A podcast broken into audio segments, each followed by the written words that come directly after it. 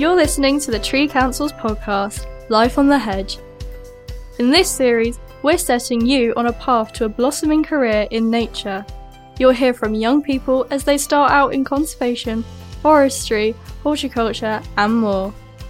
We'll give you the inside story on what it's really like and tell you all you need to know to start your own journey in the green sector. You can't do anything more important than growing trees to help with the climate crisis. And at the heart of our series, hedgerows. These hidden heroes are the UK's largest priority habitat, supporting more than 2,000 species. But more than 50% of our hedgerows have been lost since World War II, and many of those that remain are under threat.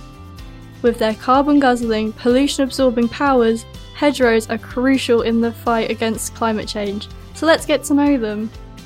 On today's episode, meet Paula Ilut. I'm a horticulture trainee studying for my RHS level 2 with Moor Trees. I'm Daryl Beck. Yes, hello, I'm Daryl, a tree nursery officer. Thanks for joining us at Moor Trees today. We're a charity working to restore the native woodland of Dartmoor in South Devon. Each year, we collect tens of thousands of local tree seeds to grow in our nurseries and then plant them as new woodland and hedgerows. We really are growing our future. The Moor Trees mission is also to help people connect with their forest heritage. Daryl and I are going to give you an insight into what we do day to day and how our work is helping in the fight against climate change and biodiversity loss. Let's head outside.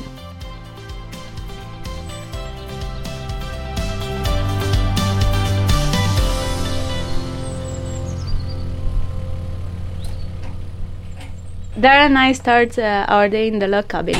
Today is actually a really nice day, so the fire is not on and the doors are open, birds are singing. So it's quite a busy day here on the nursery. Some of the construction work's happening today. So we've got a man with a digger in, got lots of volunteers here today as well. We've got a team of dedicated people that are helping us catch up with some of the horticultural jobs. So volunteers come along the day whenever they feel more comfortable and they get involved with things that have to be done, but also they can choose in between the activities that are available.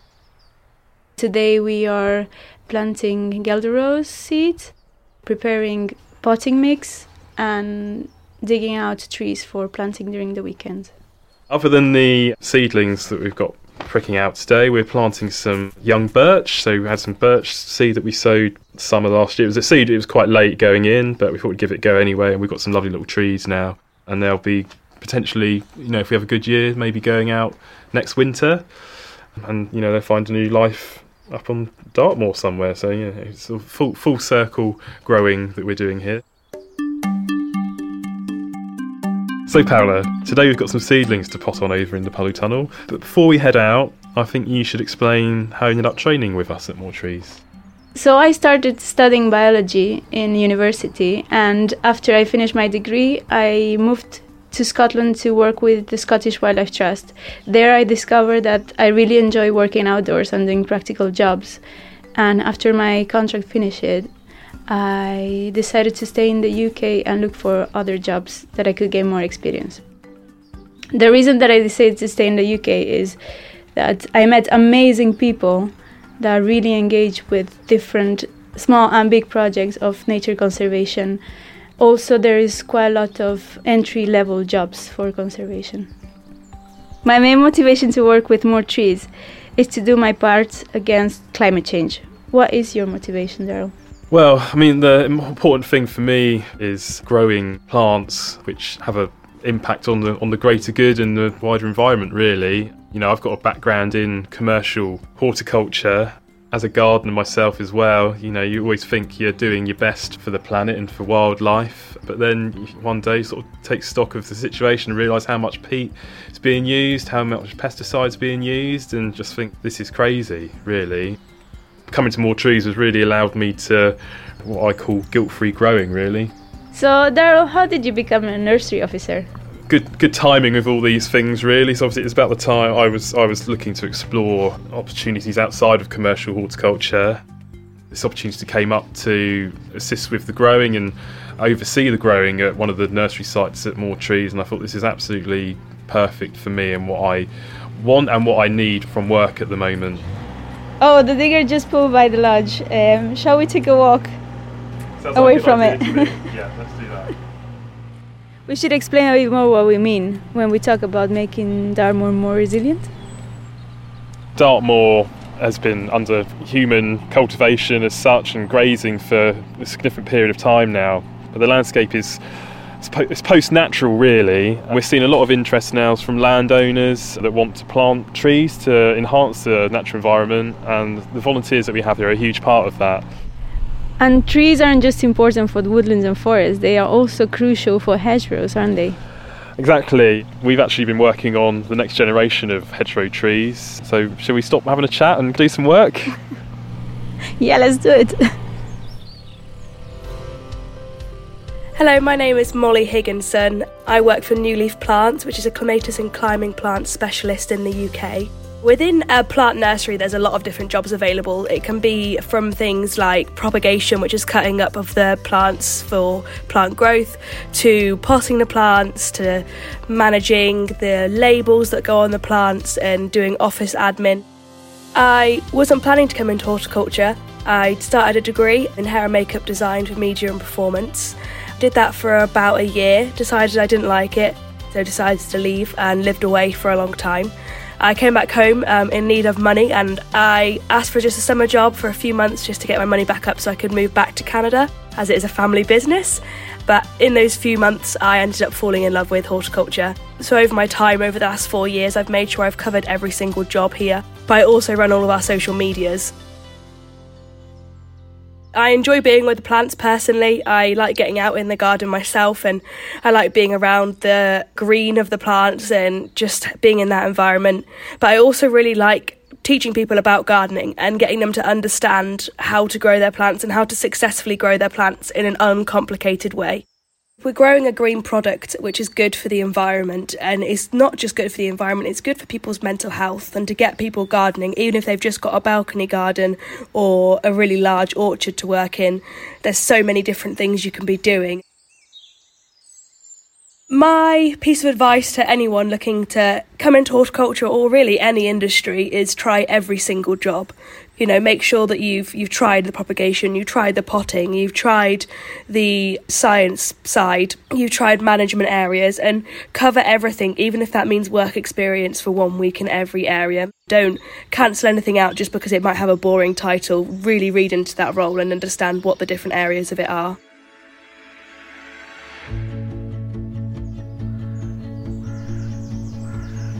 So we're roughly standing about the middle of the nursery at the moment. Just come up to see our team of volunteers who are working on the Guelder Rose this morning. So I'm just going to take a few of these seedlings, so just to share some of the some of the workload, and uh, Paula and I will go and pot some of these up for the next generation of hedgerow trees.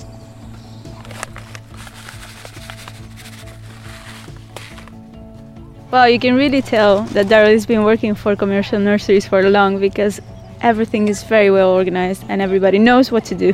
So, Daryl, do you want to explain a bit more what we are doing here? So, what's quite nice with Moor Trees is that we do everything for the full process from the seed collecting, the seed cleaning, the propagation, and then the planting. So, it's nice that we get to see the whole the whole cycle. So today what we're doing is potting our um, seedlings into root trainers. So we're growing on the nursery, we grow trees in the ground and in cellular modules as well. These Guelder Rose are going straight into modules today. We've got a, a sort of a homemade compost mix we're using today, some coir, which is basically derived from coconut husks, and then some of our homemade compost on site, and then with a little dusting of uh, commercially available mycorrhiza fungi as well, just to give them that little head start. Well, Guelder Rose is quite an important plant in hedges. Apart of being great for wildlife, it's got beautiful flowers in summer, really intense red colored berries in winter that usually stay on the hedge until late winter or spring, and really nice patterned leaves. Yeah, it really is one of the, the stars of a British hedgerow. So, yeah, really beautiful red berries. I think we've noticed obviously when we're cleaning the seeds, though we do see the other side of it. They are a bit smelly. So for all its beauty, they, they, they are a bit smelly and they do dye your fingers quite a bit when you're mashing hundreds and hundreds of them each season. But you know they they are a really valuable one. You know support so many species of wildlife. So it's a yeah really important one for us to to try and get out there. Apparently, they've got quite an interesting strategy that they don't invest too much in the nutrients they put in the fruit, so they are not the favorite one of the birds, but they stay on the bush for late winter to beginning of spring. So when there is no other berries available, but the catkins start to come out, the frugivorous birds go for the berries and combine it with catkins. So these are rich in sugars, and then the catkins are rich in protein. Most plants have a relationship with fungi, and these fungi help them to sequester nutrients. So mycorrhizae are really important for, for trees. 90 odd percent of, of, plant species have an association with mycorrhiza, and they're really important for helping plants uptake nutrients in order for them to grow well. So it's something we're trying to incorporate when we're potting our, our plants here. At the moment, we're doing a bit of a trial with a commercially available granular form of mycorrhiza, so we're adding a bit of that in with these Guelder today. We've noticed on the nursery a few plants which have naturally found mycorrhiza relationships, and it's, it's, it's quite easy to see how they've grown that much bit taller, that much bigger, bigger girth on the stem, so it's a bit of a no-brainer encouraging that relationship. So, Daryl, what are other hedge trees we're planting here? So we've got quite a few species underway at the moment. So if we take a little walk over to some of the seed troughs, so these seed troughs we've got are they're basically uh, livestock feed troughs um, that we've got a few holes in. So big metal troughs. They're a good sort of 25 centimeters deep or so. And in here we put some of our species such as hazel, so these were actually planted in, it would have been 2019. We did prick out a few trees last year, and then the second lot has just started coming through now. So we do have a bit of a split dormancy on these. But we've got some nice little trees in here now, which are coming up to 15 centimetres or so. So these will get potted up this year, and some of these, some of these will actually probably make it out for winter planting in 2022-23 actually. So that's the, the hazel we have. And if you want to head over here, then we go look at the spindle. So uh, another trough we've got spindle growing in. These are again coming through their second winter, so they have quite a, a firm dormancy sometimes. We are doing a few trials at the moment. Again, like with the Guelder I've got a few growing warm under my sofa, and then they're going to go into a fridge for a bit just to speed up the dormancy process. Obviously, all these trees, you know, in, in the wild, they will just come up when they're ready. But obviously, when we're trying to grow stuff in a nursery, we need to try and be a bit more consistent, really. So, hedges are a traditional way of stopping livestock from moving to a field to another, and blackthorn and hawthorn are traditionally used because they have thorns. Mm. So, they are basically the bulk of the hedge. Uh, and especially hawthorn, it's an amazing species because it can hold more than 300 species of insects through the year. And later in the year, with the berries, they are quite attractive to birds and other insects because they are rich in antioxidants and sugars. So what I love the most about this job that every day is different and there is quite a lot of seasonality in the jobs. What are you looking forward in the coming months, Daryl? Well, I think for me, uh, what I think a lot of people look forward to here is obviously we're very much at the start of the season. Although we're doing the, the Guelder Rose today, these are very much sort of an outlier in terms of propagation. So we've got all the propagation coming up. So we'll probably start to see some of our rowans and blackthorns and wild cherries germinating soon. So they're all in our in our fridges at the moment. There's quite a lot waiting to happen. You know, we did collect a lot of seed last year, so you know we've got a lot of potential for really growing a huge number of trees this year. Obviously, you know, it'll be two years or so roughly until they're actually be planted out. So yeah, the year ahead it's going to be you know lots of potting, lots of maintenance jobs here on the nursery. You know, there's always going to be plenty of weeds around. We're building some new beds as well throughout this year, so there's plenty going on. Paula, what, what, what are your favourite things you like doing here? Uh, one of my favorite things is to prickle out small seedlings and put them in individual root trainers and collecting seeds. I don't think it ever gets old pricking stuff out. It's always, you know, quite a thrill seeing things coming through and that's why I love horticulture, bringing yeah, bringing new plants into the world and yeah, you can't do anything more important than growing trees to help with the climate crisis. A recent report said we need to plant 40% more hedgerows by 2050 to help with the climate crisis. So, why are community nurseries like Moor Trees so important? Well, without nurseries such as the ones we've got here at Moor Trees, we're just not going to meet this, this demand. The dedication of the volunteers is a, really important in order for us to be able to achieve this, especially when we're talking about needing natural seed stocks and wanting to enhance the genetics within particular areas. You know, it's very important to be using seed from local area because these, these trees are adapted to the local conditions. So yeah, be able to have the resources, which is the time of the volunteers to go out and collect these seeds, and then to look after them is really important. So, what skills do you think are important uh, to become a grower? I think one of the most important, a couple of the most important things for being a good grower is uh, sort of good observation and attention to detail. When you're growing plants, keeping good records and actually looking at your plants is when you pick up on whether you need to take some particular actions and that and actually you know being passionate about it is really important but i think particularly with trees that that record keeping i mentioned because we're you know experimenting with different cold periods and warm periods and that understanding how the seed from your local area performs under those particular conditions will mean that you'll you'll be able to better predict So What's your advice for aspiring horticulturists like yourself? I would say being persistent and open-minded to to gain different skill sets, and never giving up, and thinking that this is a a path on a long term. I think is also quite important to be successful. A good way to start maybe is just uh, look for charities or small projects in your local area and volunteer with them. talking about making a difference, how are we starting to change the way we work here to be more climate conscious?